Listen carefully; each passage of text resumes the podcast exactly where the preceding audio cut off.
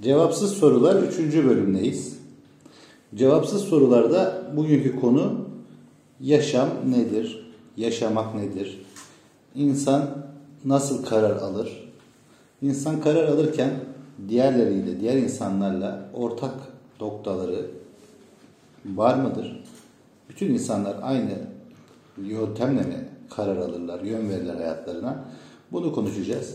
Giriş yapması için e, Sevil'e veriyorum sözü. Yaşam nedir, yaşamak nedir, insan nasıl karar alır? Buradan başlayalım.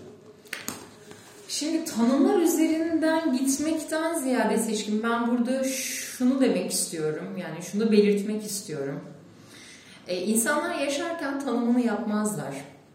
Yaşamın tanımını yapmazlar ama e, maalesef ki yaşarken insanlar ortak duygulardan ve düşüncelerden hareket ederek yani oluşturulmuş duygu ve düşüncelerden hareket bir önceki bölümde bunu konuşmuştuk. Birbirine benzer yaşamlar yaşamaya çalışırlar. Ee, zaman zaman şartlar zorlar insanı. Sistem bazen dışarı atar kişiyi ve kişi o, o sistemin atması sonucunda istemediği durumları yaşar. Ama kişinin çabası mutlak surette şudur. Belirgin olana, tanımlanmış olanı yaşamaktır. Yani oraya gitmektir. E, bunun yani bu belirlenmiş olanın dışına çıkmak, yeni bir yaşam oluşturmak, yeni bir yaşam tanımı yapmak çok az insanın e, yaptığı şeydir. Yani herkes belirgin bir yaşamı yaşamaya çalışır. Yani tanımlanmış olanı yaşamaya çalışır. Ee, kişilerin yani yaşam içerisinde oluşturdukları yani süreç içerisinde oluşturdukları dinamikler farklı olacağı için herkesin kendine göre bir yaşam sistemi oluşur dolayısıyla. Ama kişi e, konformist yaklaştığı için insan doğası konformist olduğu için şunu yapar. E, her ne kadar farklı oluşan bir sistem ve bir dinamik olsa da o en nihayetinde çoğunluğun yaşadığı ve belirli hayatı yaşamaya çalışır. Yani onun için bir çaba gösterir. Aslında başkasının yaşamını yaşarken de şu vardır. Yani kendisinin de dışına çıkmış olur ve bu hem kolay olur hem zor olur. Eğer kolaylığını zorluğunu konuşacaksak. Yani yaşamın tanımı, ben yaşamın tanımını yapamıyorum çünkü yaşam bir süreçtir. Her zaman yapılan tanımlar değişebilir. Ee, kişi bir yoldadır. Yolda olmaktır hayat bence. Yaşamak dediğimiz şey yolda olmaktır. Evet. E, şimdi Sufilere göre veya bu işin ilim sahibi olan kişiler var. Onlara göre yaşama yol olarak tarif ediyorlar. Yaşamak bir yoldur, yolculuktur. Evet. O tarife göre yol yolculuk, yaşam anlamına geliyor. Fakat yol ya da yolculuk ya da yaşamak her neyse bunun yolun, yolculuk esnasında sürekli kararlarla karşı karşıya kalıyor. İnsan oğlu, Adem oğlu her neyse bu canda bu kararlar bütünü belki yolu, yolculuğu anlatan şey kararlar bütünü. Şimdi o zaman bunlarla karşı karşıya kalan Adem oğlu, insan oğlu her neyse neye göre karar alıyor ki oradan yol oluşuyor. Yolculuk oluşuyor. Bu karar mekanizmasını nasıl işletiyor? Bütün insanoğlu, Ademoğlu aynı şekilde mi karar mekanizmasını işletiyor? Yoksa herkes de farklı mı işliyor? Yani bu herkese göre farklı mı? Yoksa herkeste mekanizma aynı mı? Soru Herkeste mekanizma aynı mı? Bütün Ademoğlunda, insanoğlunda yoksa bütün hepsinde farklı mı? Soru bana geldi. Evet. Soru bana geldi. Şimdi biraz önce belirttiğim gibi karar mekanizması hani üç tane temel duygudan ve dürtüden bahsetmiştik. Ee, Krishnamurti'nin de belirttiği gibi İnsan acıdan, arzudan ve korkudan beslenir ve aldığı kararları da bu üç dürtü üzerinden bunların iteklemesiyle alır. Ee, Ya bu üç dürtü e, e, evrensel diyorum buna. Evrensel dürtüler ve kişiler evet bu bu bu dürtüler üzerinden yaşanıyor. Dolayısıyla yaşamlar Ortak. birbirine benzer. Evet. Ortak mı? Ortak. Ademoğlu'nun ortak. Ademoğlu'nun ortak ama biraz önce sistem dışı olan şeyleri anlattım. Sistem bazen iter size. Korktuğunuz bir şeyi de yapmak zorunda kalabilirsiniz. Aslında kork, korkuyorsunuz ve yapmaktan kaçınıyorsunuz. Ka- O, o yönde karar almaktan kaçınıyorsunuz. Ama bazen şartlar öyle bir sizi zorlar ki siz korkunuzun üzerine gitmek zorunda kalırsınız ayakta kalmak için. Doğru mudur? Doğrudur. Doğrudur. O zaman herkes için ortak diyemem. Hayır. Ortak kararlar almak isteriz ama alamayız diyelim. Bence burada bir hata oluşuyor. Kararların ortak olmasından bahsetmiyoruz. Karar mekanizmasının ortak olmasından Yani karar mekanizmaları ortak ama alınan kararlar farklı olabilir. Kararları tartışmıyoruz hocam. Şimdi kararlar farklı olup olmaması veya kimin ne karar aldığı önemli değil. Tabii Yani ki insanların- hayatlar değişiyor. Evet. İnsanlar farklı farklı karar alacaklar. Tabii ama ki. karar mekanizmaları ortak mı diyorsun? Karar mekanizmaları ortak mı? Yani sendeki kalple bendeki kalp sende var mı? Bende var mı? Sende böbrek var mı? Bende var mı? Ortak mı bunlar? Evet ortak. Ama sen hastasın ben değilim. Tartışmamız senin hasta benim başka hastalığı olmam değil. Sende kalp var mı? Bende de var mı? Evet karar Murat'ta da var mı? o zaman Gökhan'da ortak. da var mı? Kalp varsa ortaktır. Yani bizim şu anda konuşmaya çalıştığımız e, bütün insanoğlunda, Ademoğlunda e, acı, korku Arzu. ve arzu sebebiyle aynı Krishnamurti'nin dediği gibi karar mekanizması bu duyguların kaçışından, üstüne gitmekten ya da yanına gelmekten, ileri gitmekten, bunları itmekten, çekmekten oluşan ve bunun sonucunda ortaya çıkan bir karar mekanizması mı oluyor? Bütün insanoğlunda böyle mi oluyor? Herkeslik ortaklık bu mu? Ortak mı bu? Başka bir duygu tanımlayamadığım için evet. Krishnamurti'ye göre diğer duygular bunların varyasyonlarıdır. Üç ana renk gibi. Bunlar üç ana duygu. Merhamet gibi diğer duygular bunların altında Belki saklı. Krishnamurti'nin de tanımlayamadığı başka bir duygu vardır ama. Tabii ben Diğer, diğerleri bunun Tabii. varyasyon olabilir ama bilmediğimiz başka bir şey de Ha, olabilir. Krishnamurti- Ama sonuç olarak bir tamam. mekanizma vardır, me- mekanizma silsilesi vardır ve kişiler kararlarını ortak bir şekilde bu mekanizmaya göre alırlar. Tamam. Şimdi bu üç tane Krishnamurti'ye göre üç tane. Bu üç tane neydi? Acı, korku ve arzu. Bunlar üzerine konuşalım. Şimdi acı ne ifade ediyor? İnsanın bir acıdan kaçışı var. Evet. Her insan acıdan kaçıyor. Bu ortak özellik. Evet. Ortaya çıkacak herhangi bir karar alımında acı varsa işin içerisinde bütün insanoğlu acıdan kaçacağı için tersi yönde karar alıyor Evet. otomatikman kararları aynı yöne doğru oluyor. Doğru. Bu birincisi.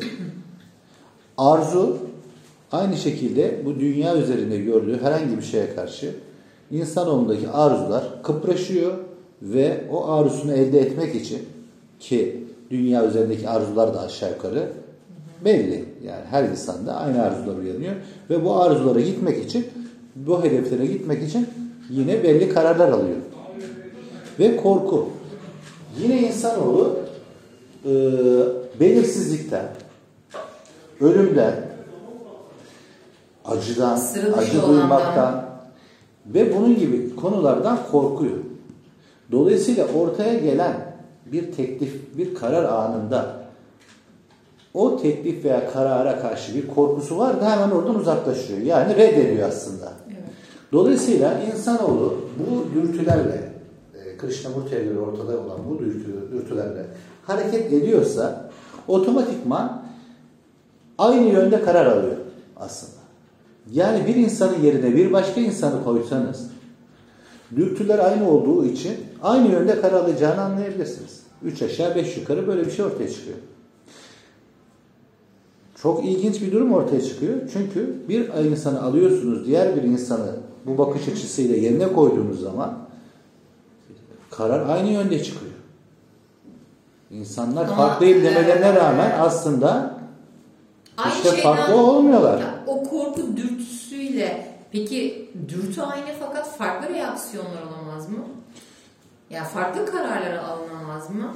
Nasıl Ama hepsi olumsuz olur Şimdi ama mesela belirsizlikten kaçıyorsunuz. Belirsizlik sizi ürkütüyor. evet. Belirsiz olacağı olma ihtimali olan bir karara imza atacak mısınız? Atmayacaksınız. Sizin yerinize bir başkasını koysak, belirsizliğe tahammül edemeyen Çünkü bir risk başkası... almamak da eğer korkutacaksa kişiyi o zaman risk alabilir.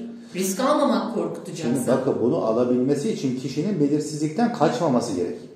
Belirsizlikten kaçan iki kişi aynı yönde karar alacaktır. O zaman belirli olanı ölüm- seçecektir. ölümden kaçan her kişi bugün Ölmemek için. ölmemek için bugün virüse karşı icabında eve kapanacaktır. Bu bu kadar basittir. Yani bunun başka bir anlamı yok. Eğer insan virüsten kaçıp ölümden korkuyorsa çok fazla kendini kitlemekten başka alternatifi yok. O kişiyi oradan alır. O kadar korkusu olan bir başka kişiyi koyarsanız o da aynı karar alır. Tamam. Bayağı da bilirdir bir durum. Yani aslında bir kişiyi alıyorsunuz, bir başka kişiyi koyuyorsunuz ama korkuları olan bu iki kişiyi koyduğunuz anda kararlar aynı yönde oluyor. Evet. E, bu kişilerin birbirinden farklı olmadığı anlamına gelir o zaman. Ama farklı olduğunu zanneder insan o. İşte eğer arzuları da aynı şekilde. Kadınlar için erkek, erkekler için kadın, erkekler için araba, kadınlar için çocuk her neyse. Bunun gibi arzulardan oluşur hayat. E, Çoğaltabilir. İş, işle ilgili hırslar, para hırsları bunların hepsi arzu. Eğer buna karşı bir kaptırma varsa insanoğlunda, kaptıran iki kişi arasında önüne gelen karar noktasında ikisi de aynı yönde karar alacaktır. Yani aslında kararları birbirine benzer. Tamamen aynı şey olmasa bile üç aşağı beş yukarı aynı yöne doğru hareket edecektir. Evet. İşte bunlar hayattaki kararları ortaya çıkarıyor. Ama biraz önce söylediğimiz gibi korkudan, acıdan veya arzudan muaf olan bir kişi olsaydı o zaman kararlar tamamen özgün olacaktı. Evet. Takdir edersiniz. Peki Özgün. canlı bundan muaf olabilir mi bu dürtülerden? O da tartışma konusu. Olduğu iddia edilen insanlar var. Şu anda da yaşayanlar var mı? Bunu bilmek zor. Ama teorik olarak bunun olma ihtimali var. Cesaret mi diyelim ona? Onu, Ya da onu, üstüne onu ben de diyelim. onu ben de bilmiyorum. Onu ben de bilmiyorum. Ona cesaret mi Üstüne mi diyeceğiz? gitmeli? Ee, Yani o nasıl bilgiler elde de bir edilir? şey. O özel bir yetenek midir? O verilen bir şey midir? Kazanılan bir şey midir? Onlar başka bir konu. Ama böyle insanlar var mı? Burası inanca giriyor. Ben gözümle görmedim. Ama vardır. Teorik olarak olabilir mi? Olabilir. Ee, dediğim gibi ne şekilde yetişip de o insanlar o şekilde oluyorlar onu ben de bilmiyorum. Yani şöyle düşünelim. Acı verecek diye kaçınılan şey yani. Ama kısmen biliyoruz yani Ama aslında. şimdi acı verecek. Sen de biliyorsun. O biri de biliyor. Bu acı verecek. Bunu yapmayalım diyorsun ve kaçınıyorsun. O biri de diyor ki bence gerçekte orada bir acı yok diyor. Yok diyor. Senin hissettiğin acıyı ben hissetmiyorum diyor. O zaman biraz Belki önce- farkında olmadan bu riski alıyor. Şöyle söyleyebilirim. Biraz önceki sizi biraz daha o zaman somutlaştırdık şimdi. Şöyle söyleyebilirim cevabı. Biraz önceki soruna. Şimdi bazı konularda birileri daha cesur ve korkudan daha muaf olabiliyorsa bütünden muaf olma ihtimali de var. Evet. Yani ben ipin üzerine çıkıp cambazlık yapmaktan korkabilirim. Ama cambazların olduğunu görüyorum. Bir insan cambazlık yapabiliyor ve korkmuyorsa bütün korkulardan muaf bir insan niye olmasın? Cambazı gördüğüme göre benim korktuğumdan o korkmadı bunu gördüğüme göre Evet. öyle. Ben ölümden korkuyorum. Ölümden korkmayan olmaz mı? Olabilir. Evet. Yani bu çünkü biraz önceki anlattığım gibi parça parça da olsa bunları Ha, bir ama, görüyoruz. ama sonuçta korku duygusu, dürtüsü var. Korku duygusu var ama korku etkilememiş, kararını etkilemiyor kişinin. Ha. Korkudan Yani- muaf. Yani Muaf. korku onu etkilemiyor karar alırken. Korku duygusu yok değil. Herkeste E, organ var, var. ama Herkes kalp hastası değil. Kalbi var ama. Bu da onun gibi. Evet. Korku duygusu var ama korku duygusundan kaçarak, korkudan kaçarak kararlarına bu yönde almıyor. Almadığı için özgür. evet. kararlarında acıdan, arzudan e, özgür hareket eden kişi bütün kararlar alabilir anlamına geliyor. Evet. Ama, ama Esnek kararlar alabilir. Her karar alabilir. Bütün açık. Yani bir özgürlük olayı var orada. Ama bu duyguların yönlendirmesiyle karar aldığın zaman alanın sınırlanıyor tabii otomatik olarak. Evet. Sen bir ipin üzerinde oynamaktan korkuyorsan O zaman e, nasıl çıkacaksın üzerine ipin? çıkmayıp Tamam çıkmayabilirsin ama çıkmamak bir özgürlük kaybıdır. Çünkü sen ipe çıkamıyorsun. Ama yaşam, ipte diğer, diğer türlü öldün yaşama özgürlüğün gitti.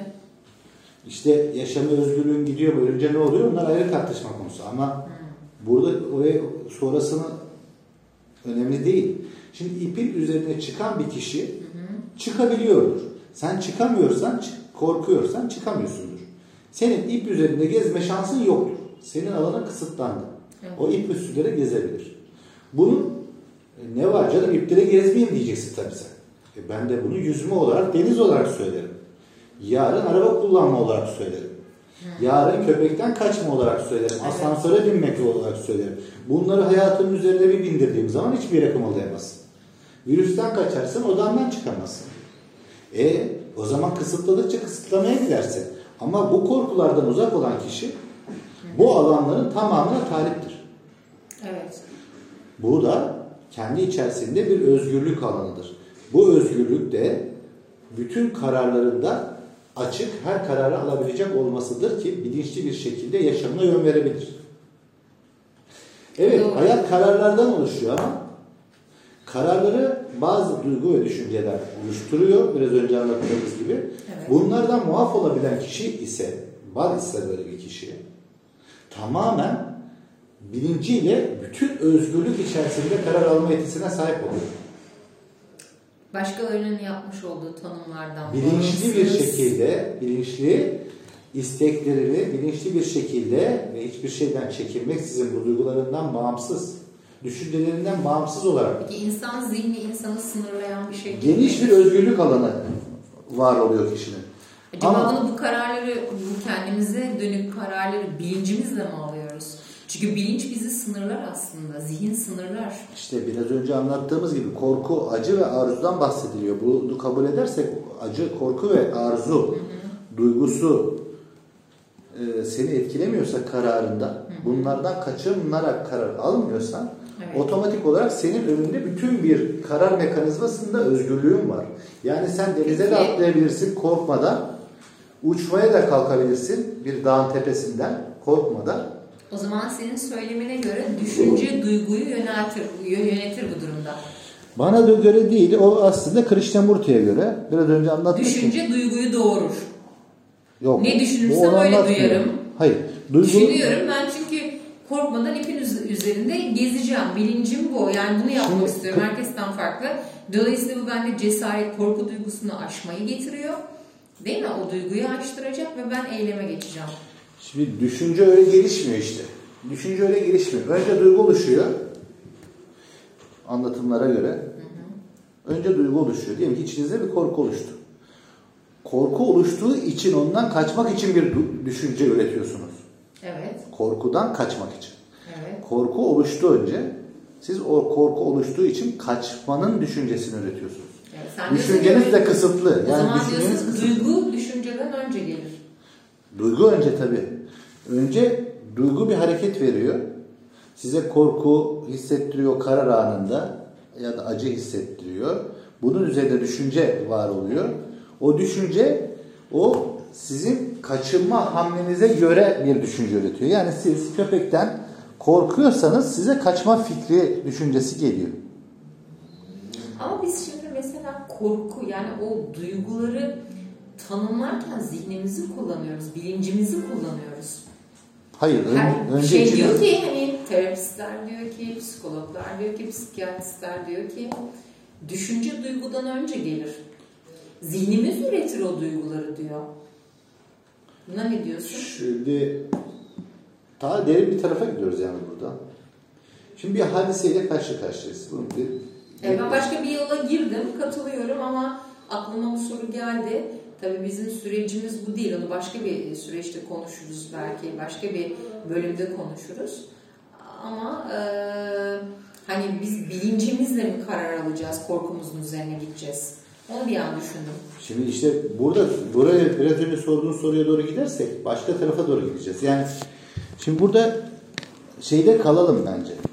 Yaşamak nedir? Yaşam nedir? İnsan bu Tamam. kararlardan oluşan bir şey, Kararlardan yoldan oluşan, evet, oluşan, o oradan yol kararlardan oluşan bir bütün. Kararları insanoğlu ortak olarak e, herkeste aynı dürtüler, aynı duygular yüzünden mi kararları bunlar mı etkiliyor? Evetse bunun cevabı. O zaman bunları hangileri etkiliyor? Açıklanan bir Krishnamurti'nin yorumunu söyledik. Evet. Ondan sonra ona göre korku, acı ve arzu belirliyor. İnsanlar bu duygulardan korkarsa önlerine çıkan durumla ilgili Benzer bir kararlar. yapıp bir yargılama yapıp onun üzerine değerlendirmelerini o yönde Evet. e, veriyorlar dedik. Evet. E, duygu mu yoksa düşünce mi önce gelir? Bu başka bir tartışma. Başka bir tartışma. Başka Peki, bir tartışma. o zaman e, insanlar e, belli duygular üzerine belli kararlar alırlar. Değil mi? Burada kalalım. Tabii. Bundan sonra bir de bunun yani bu duygular var ama ben ortak karar almıyorum. Kararımı değiştiriyorum. Onun üstüne gidiyorum. Değil mi? Bir de böyle bir Şimdi şey var. şöyle geçelim istersen bence Nasıl burasını. geçelim orayı? Şimdi insanların geneli ne yapıyor? Krishnamurti'nin dediğine katılıyor musun? Acı, korku ve arzu üzerine mi kararları etkileniyor? Evet, onu onda hem fikir Ha, olmuştuk. etkileniyor. Evet demiştik. Genel olarak insanoğlu bundan dolayı hep aynı kararlar üretiyor. Yani aslında farklı diyen insanlar işte birbirinden farklı değiller Değiller. Farklı olabilmek için bunlardan bağımsız olmak gerekiyor. Evet. Teorik olarak da zaten. Böyle insanlar var mıdır? Bana göre teorik olarak vardır. Gözümle gördüm mü veya nedir onu bilemiyorum. Ama sonuç olarak tek tek konuları ele aldığımızda bizim korktuğumuzu yanımızdaki arkadaşın korkmadığını Evet. hepimiz gözlemliyoruz. Evet, Birimizin yapamadığını diğeri yapabiliyor. evet. Birimizin almadığı kararı o konuda o konuya özel tabii. Farklı olarak diğeri daha cesur olabiliyor. Orada korkak olan öbür tarafta daha cesur da olabiliyor. Ama sonuçta herkesin bir korkusu var farklı Ama- durumlar için. ama bu üç- herkesin bir arzusu Ha. var farklı konular için. A- Aynen bu üç tane belirleyici kişi kişi içerisinde yansıma yapıyor ve dışarıya kararlarına yansıyor ve burada bir farklılık oluşuyor doğru. Evet. Ama o kişilerin birbirinden farklı olduğunu göstermiyor. Evet. üç ana duygu ko- korku, acı Yani ve arzu onların şey temelde temelde bir oluyorlar. evet. O üç duygu üzerine, mekanizma üzerine Evet. ortak kararlar almak kişiye özel, tüm kişilere özel bir durum. Evet. Bunu tamamen özel olmak için bu duygulardan bu mekanizmanın dışında olmak gerekiyor. Dışında olmak gerek. Bu mümkün mü? Teorik olarak mümkün işte. Teorik Teorik, olarak olarak mümkün mümkün. ama mümkün mü? Dediğim gibi e, şimdi ismini, cismini şu şudur şöyledir demek gerekir yani ortaya koyabilmek için. Ben ancak teorik olarak mümkün olduğunu düşünüyorum. Ya da şöyle derecesi vardır bunun. Yani bir kişi mutlak surette tamamen farklı değildir. Yani tamamen bunun dışında değildir teorik olarak. Kısmen bunun dışında olabilir. Niye mekanizma. tamamen olmasın? Ha, olmasın değil. Yani bizim gördüğümüz örnekler ya da teorik Biz, olarak biz zaten kısmi örnekler. olanları, kısmi olanları biraz önce söyledim. Kısmi olanları görüyoruz. Benim korkumun olduğu bir yerde sen zaten korkusuz davranabiliyorsun.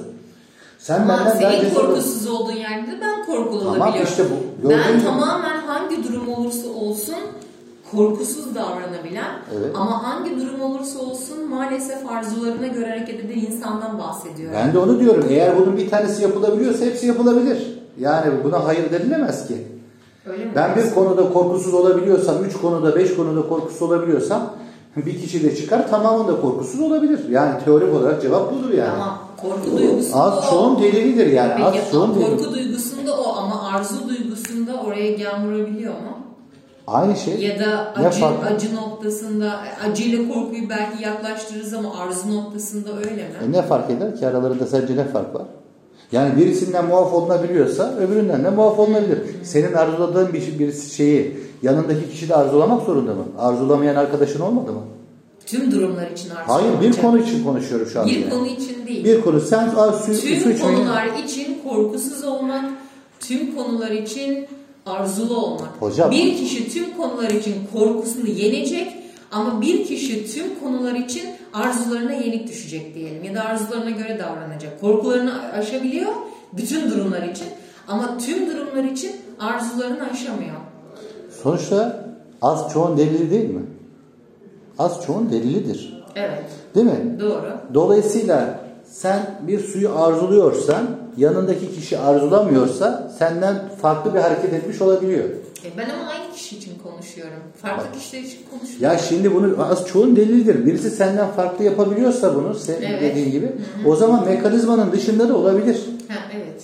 Peki, Doğru. Teorik olarak cevap bu. Evet. Ha, anlatabildim mi? Anladım. Ama fiili olarak budur, şudur değil.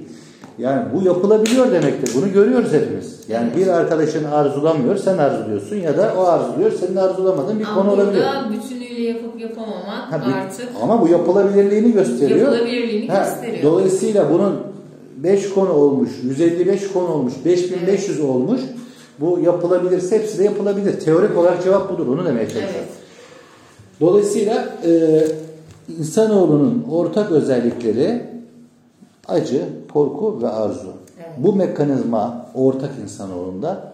Ve insanlar aslında birbirlerinin aynı mekanizmayı kullanıyorlar genel olarak. Genel olarak. Genel olarak, ağırlıklı genel olarak. Evet. Ve bu da e, hatta eleştiriliyor. Çünkü bu mekanizmaları kullanan her kişi farklı olduğunu zannetmesine, iddia etmesine rağmen hep aynı hareketi gösteriyor. Böylelikle insanlar sürüler halinde kararlar alabiliyor ve yönlenebiliyorlar. Bu bir eleştiri konusu aynı zamanda. Evet. Ama eleştirenler Modern de aynı dünyada mekan- da bunun çok güzel örneklerini görüyoruz. Çünkü modern dünyada insan e, daha fazla ortak davranıyor. Daha fazla bu mekanizmalar temelinde güdülüyor. Tabii. Ama bu bir yelpaze. Tabii daha fazla e, korkularıyla olan, daha az arzularıyla olan, tabii çeşit çeşit bir yelpazede Evet. insan grubu var. Zor olan biraz önce anlattığımız gibi bu duyguları dışarıda bırakıp özgür, tamamen özgür olarak karar alanlar. Evet. Bunlar ya sayıları çok az Ama teorik olarak. ve farklı, diyoruz. farklı diyebiliriz onlara. Yani Farklı. mekanizma farklı ya da mekanizmayı devre dışı bırakıyor kişiler. Evet. Ha, onun dışında kararlar birbirine benziyor. Yaşamlar bu şekilde çiziliyor. Yollar bu şekilde Evet. oluşuyor. Oluşuyor. Bugün böyle kapatalım bu konuyu. Bu konuyla ilgili söyleyecek bir şey var mı? Hem fikir olduk bu konuda değil mi Murat? Sen de istersen Murat bahset. Yani- Ne diyorsun? Senin sözünü de alalım. Ben de Ortak noktayı sen bul hatta. Evet. Ortak bir noktayı tam olarak bulabilir Ya da kendi içinde bir bütünlük oluşturup kendine göre cevapla yani bu Tabii ki bu yaşam bir süreç ben oraya katılıyorum bir yol ve vereceğimiz kararlar da e, aslında tamamen bizim verdiğimiz kararlar ama etkileyen birçok faktör var. Yine de aynı bir önceki bölümde de dediğim gibi bunların bilincinde olmak bu üç tane a- e, acıdır ondan sonra korkudur e, ve diğeri de Arzu. de arzudur. Bunların da bilincinde olup hareket etmek daha mantıklı geliyor. Bu benim açımdan. Ama tabii ki de e, insanların e, şartlar vesaire her zaman bir olmuyor. Etkileyen birçok faktöründe olduğu tartışılmaz yani. Evet, Şartlar değişebilir ama diyorsun dürtüler değişmez. Yine bu dürtüler üzerinden kişiler hareket ederler Tabii ki, tabii ki. Peki. Bugünkü programı da böyle kapatalım isterseniz. Yine cevap açık bırakıyoruz. Yaşam nedir, yaşamak nedir? Kararlar nasıl ortaya çıkar? Bizim cevabımız aşağı yukarı bu belli. İnsanlar da yine kendileri düşünür, karar verirler. Bu şekilde hayırlı günler diliyorum.